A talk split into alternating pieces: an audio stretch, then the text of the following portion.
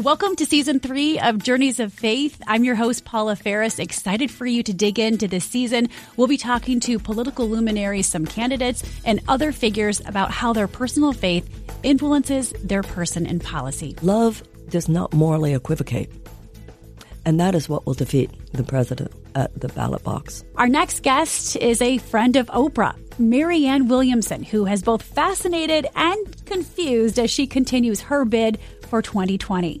Now, Williamson has some really unique views. On gun control, she says she'd outlaw bullets. And one of her signature policies is reparations, paying the African-American population hundreds of billions of dollars over the next decade.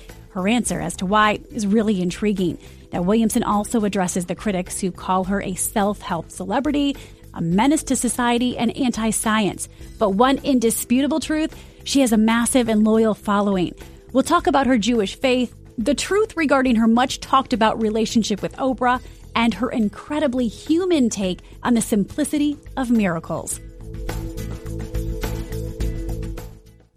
Marianne Williamson, welcome to Journeys of Faith podcast. Thank you so much for having me. And I know it's probably been a whirlwind. You're out campaigning from state to state. You are in New York City right now. Thanks for informing me. So I, I want to dig into your own personal faith journey. I know a lot of people think that you're the spiritual advisor to Hollywood and you're Oprah's spiritual guru.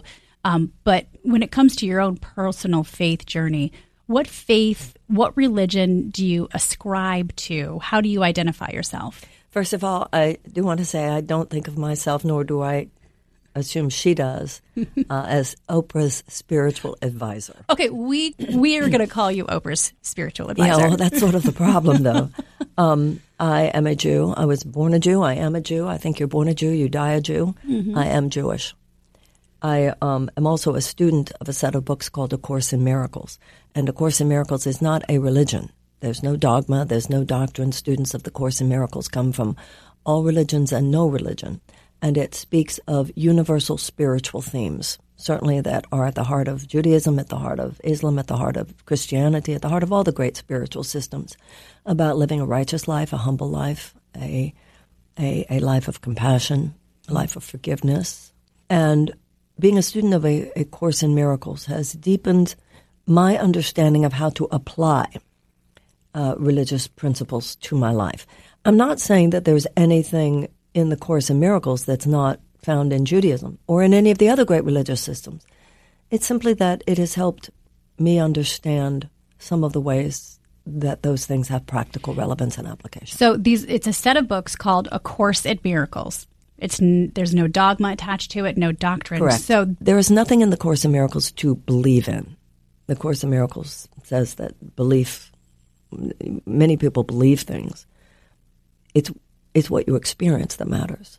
The only thing the Course in Miracles seeks to get us to believe in is the power of love in our lives and each other.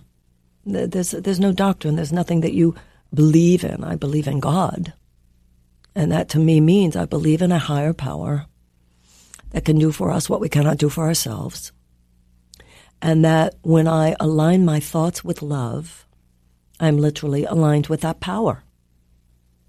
That's what I believe in. So you're aligning yourself with love. In any given moment that I do. I'm not a perfect human being. But I believe that in the moments that we do align with love, mm-hmm. breakthroughs occur. If someone were to ask you, what do you believe? How do you respond? I believe in God.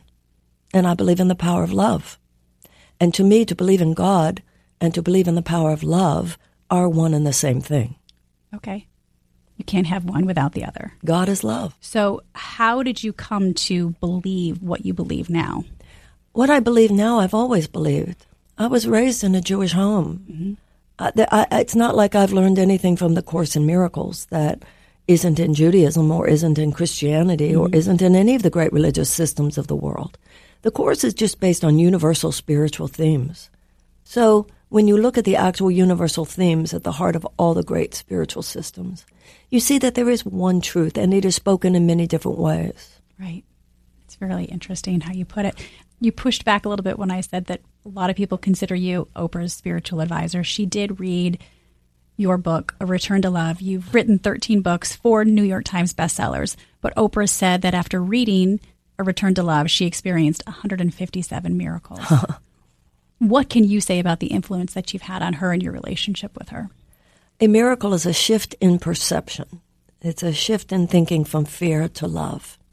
And my As book, simple as that? That's pretty huge. Okay. Because everything flows from that. When your thinking changes, everything changes. Your nervous system changes. Your assumptions change. Your energy changes. And ultimately, your behavior changes. And as those things change, other people's responses to you change. Life changes. Mm-hmm. I mean, this is pretty common sense.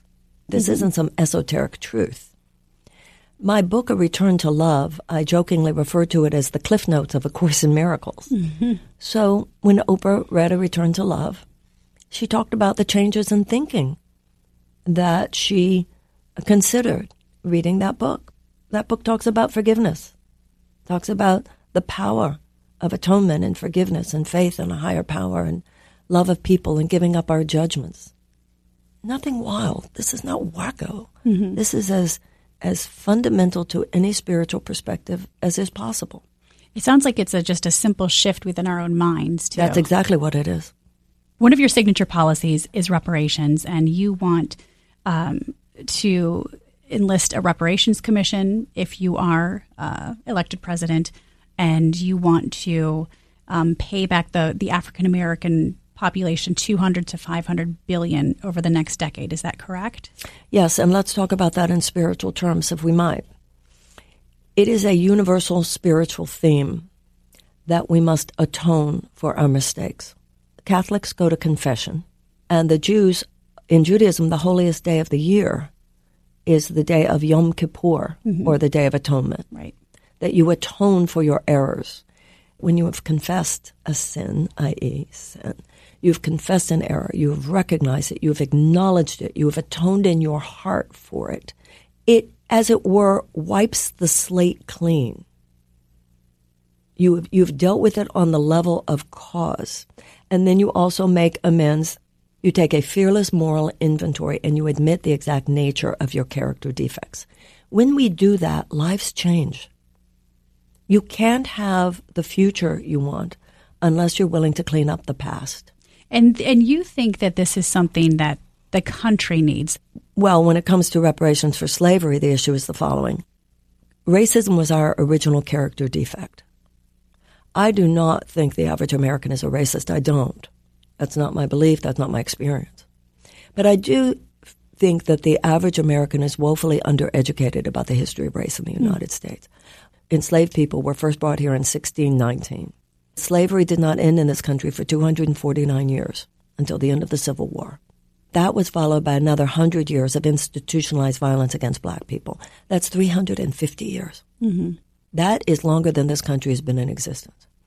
My main point has to do with the economic gap that existed at the end of the Civil War, obviously.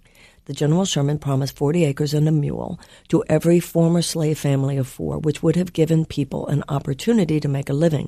Martin Luther King would say one hundred years later, they were freed, but what were they freed to? Germany, after World War Two, has paid eighty-nine billion dollars in reparations to Jewish organizations. This doesn't mean the Holocaust didn't happen, but it has gone far towards establishing reconciliation between Germany and the Jews of Europe. The reason I propose a reparations plan, as opposed to, let's say, race-based policies. Race-based policies leaves open the question whose fault it is mm-hmm. that that gap exists. Reparations contain an inherent mea culpa. It is an inherent acknowledgement of a wrong that was done, a debt that is owed, and the willingness on the part of a nation to pay that debt. Reconciliation and healing. Therefore, it carries moral force mm. that goes beyond simply economic exchange. Who who are your spiritual influences? Jesus, Moses, the psalmists. Anyone present day? Robert Thurman, the Dalai Lama. I appreciate the books of Diana Bass.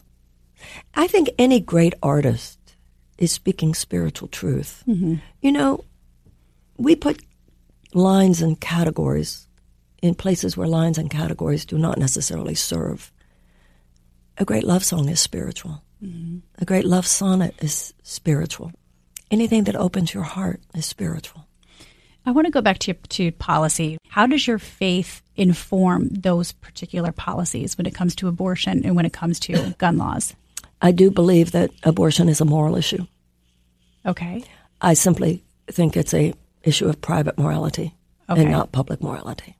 I do not believe that government has any right to be making someone's private moral decisions. I do not believe that the government has any right to weigh in on a woman's choice, and that is why I'm very pro-choice, and I'm against any kind of limit on a woman's reproductive freedom. Gun control, gun laws, how does your faith inform that? My faith informs it that we put the lives of our children before the lives of before the profits of gun manufacturers. That one's very, very clear to me. If you were elected president, what would your policy be? Would you use executive order? I would use executive order to, yes. And the, the problem we have, of course, is that as long as the N R A has the kind of power that it has, there's a limit to what executive orders can do. Mm-hmm. But I would absolutely use executive orders to whatever extent possible to allow for universal background checks, outlawing bump stocks, um, closing all the loopholes, the gun show loopholes, the boyfriend loopholes. Uh, outlawing uh, all assault weapons, the A R forty-seven. Automatics. Absolutely. And when we do that, we're still going to have millions of them on the street. So what we're going to have to do is outlaw the bullets. I certainly, I, I don't want to mess with the, with, this, with the Bill of Rights. I don't think any intelligent person does. We have the right to bear arms in this country. I honor that.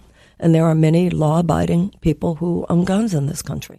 But the fact that you have the have the right to bear arms Does that mean, does not mean, and there's nothing in the Second Amendment that, that, that would indicate that that means that there cannot be common sense mm-hmm. gun regulations. You've had quite a few moments, um, especially in the second debate, and uh, one of your particular moments, you talked about a dark psychic force of the collectivized hatred that Trump is bringing up. What is that dark psychic force? Is that force Trump, or is it something separate? Racism, bigotry, anti-Semitism, homophobia, Islamophobia, xenophobia. You put those things together, the energy that they create when they are collectivized is indeed a dark psychic force mm-hmm. and has been throughout history. And few things in history have been as dangerous as collectivized hatred. The president harnesses it for his own political purposes. He didn't create it.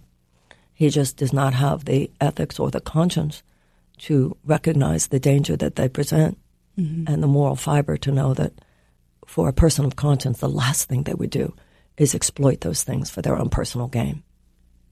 How do you think you can beat Trump? I, you know, if you're talking about the deeper level of reality here, I can't, quote unquote, beat Trump. However, there is a force of collectivized decency, love, conscience, dignity, which arises within people. And it's interesting. A deep appreciation of love gives a deeper appreciation of that which is not love. Mm-hmm. And love has the power, the, the power of love is the power to say yes and the power to say no. Love does not morally equivocate. And that is what will defeat the president at the ballot box. Enough people rising up and looking at something which has already stoked dangerous forces and saying no. We're going to take a quick break, and we'll be right back.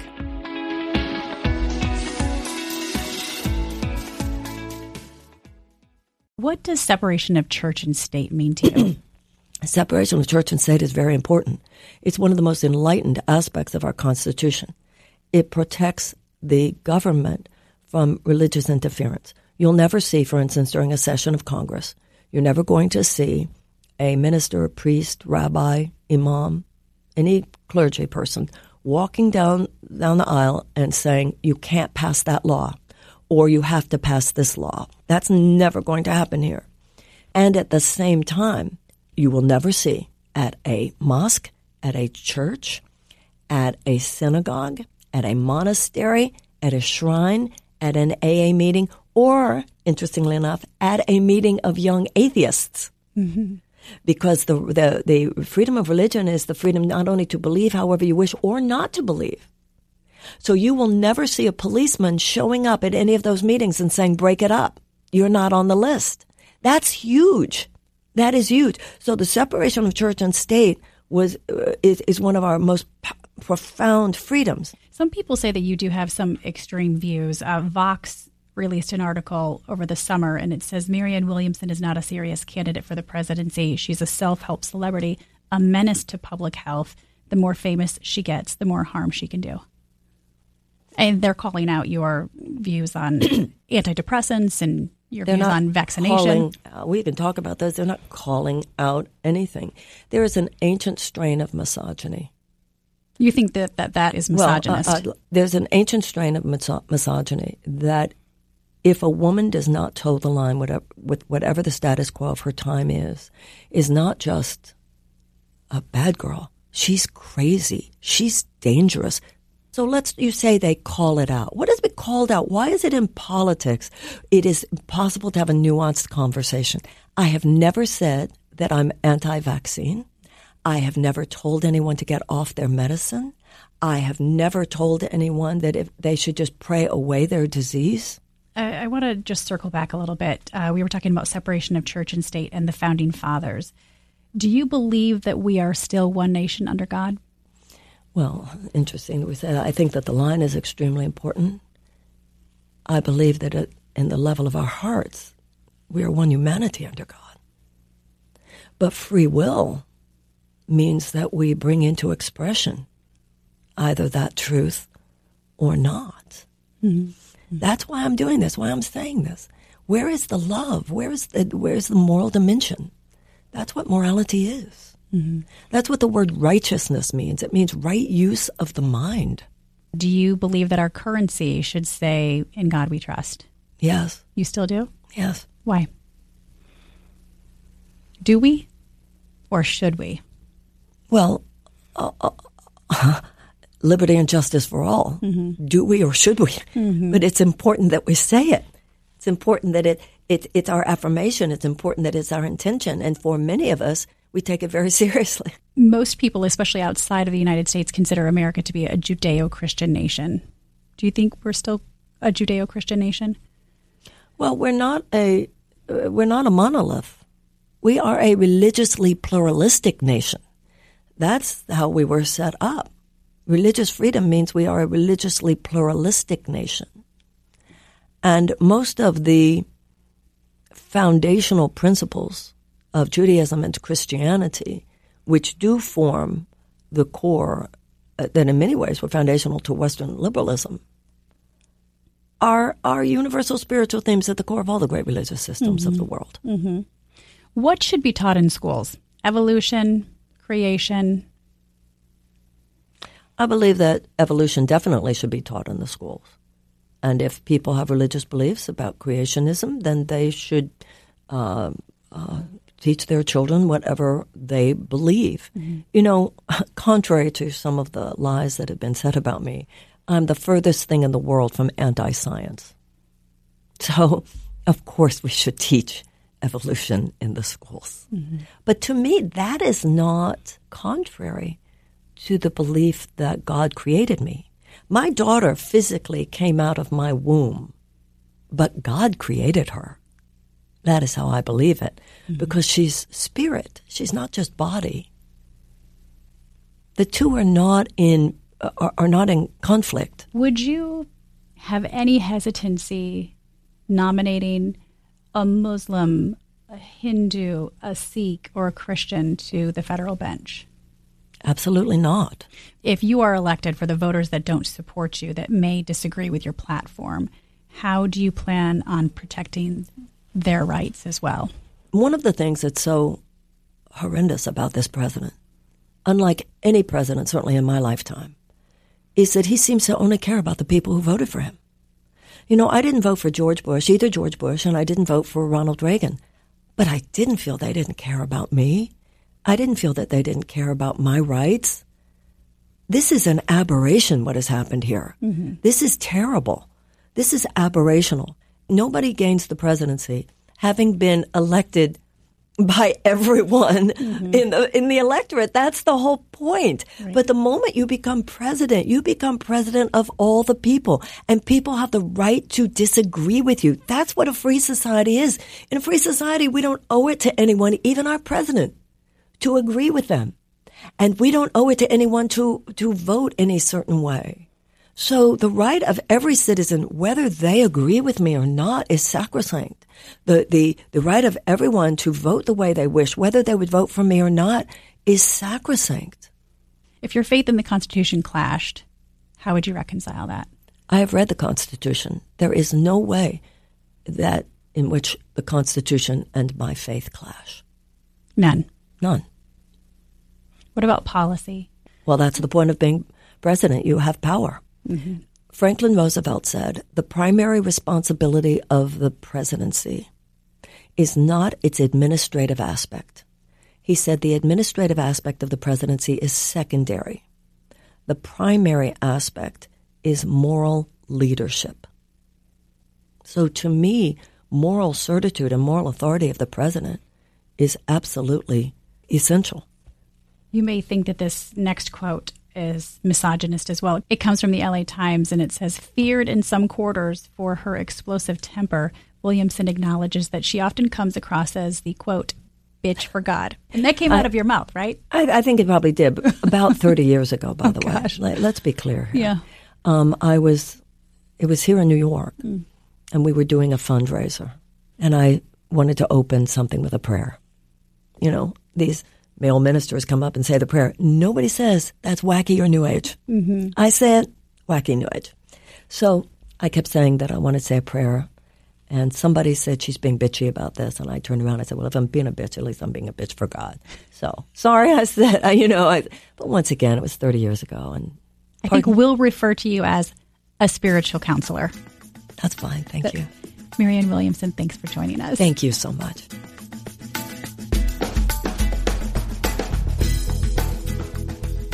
Thanks so much for listening to this episode of Journeys of Faith. If you haven't already, subscribe to the podcast to make sure you get new episodes as soon as they're released. And let us know what you think with a rating and a review. Journeys of Faith, it's a production of A B C Audio, produced by Whitney Lloyd, Lewis Millman, and Susie Liu.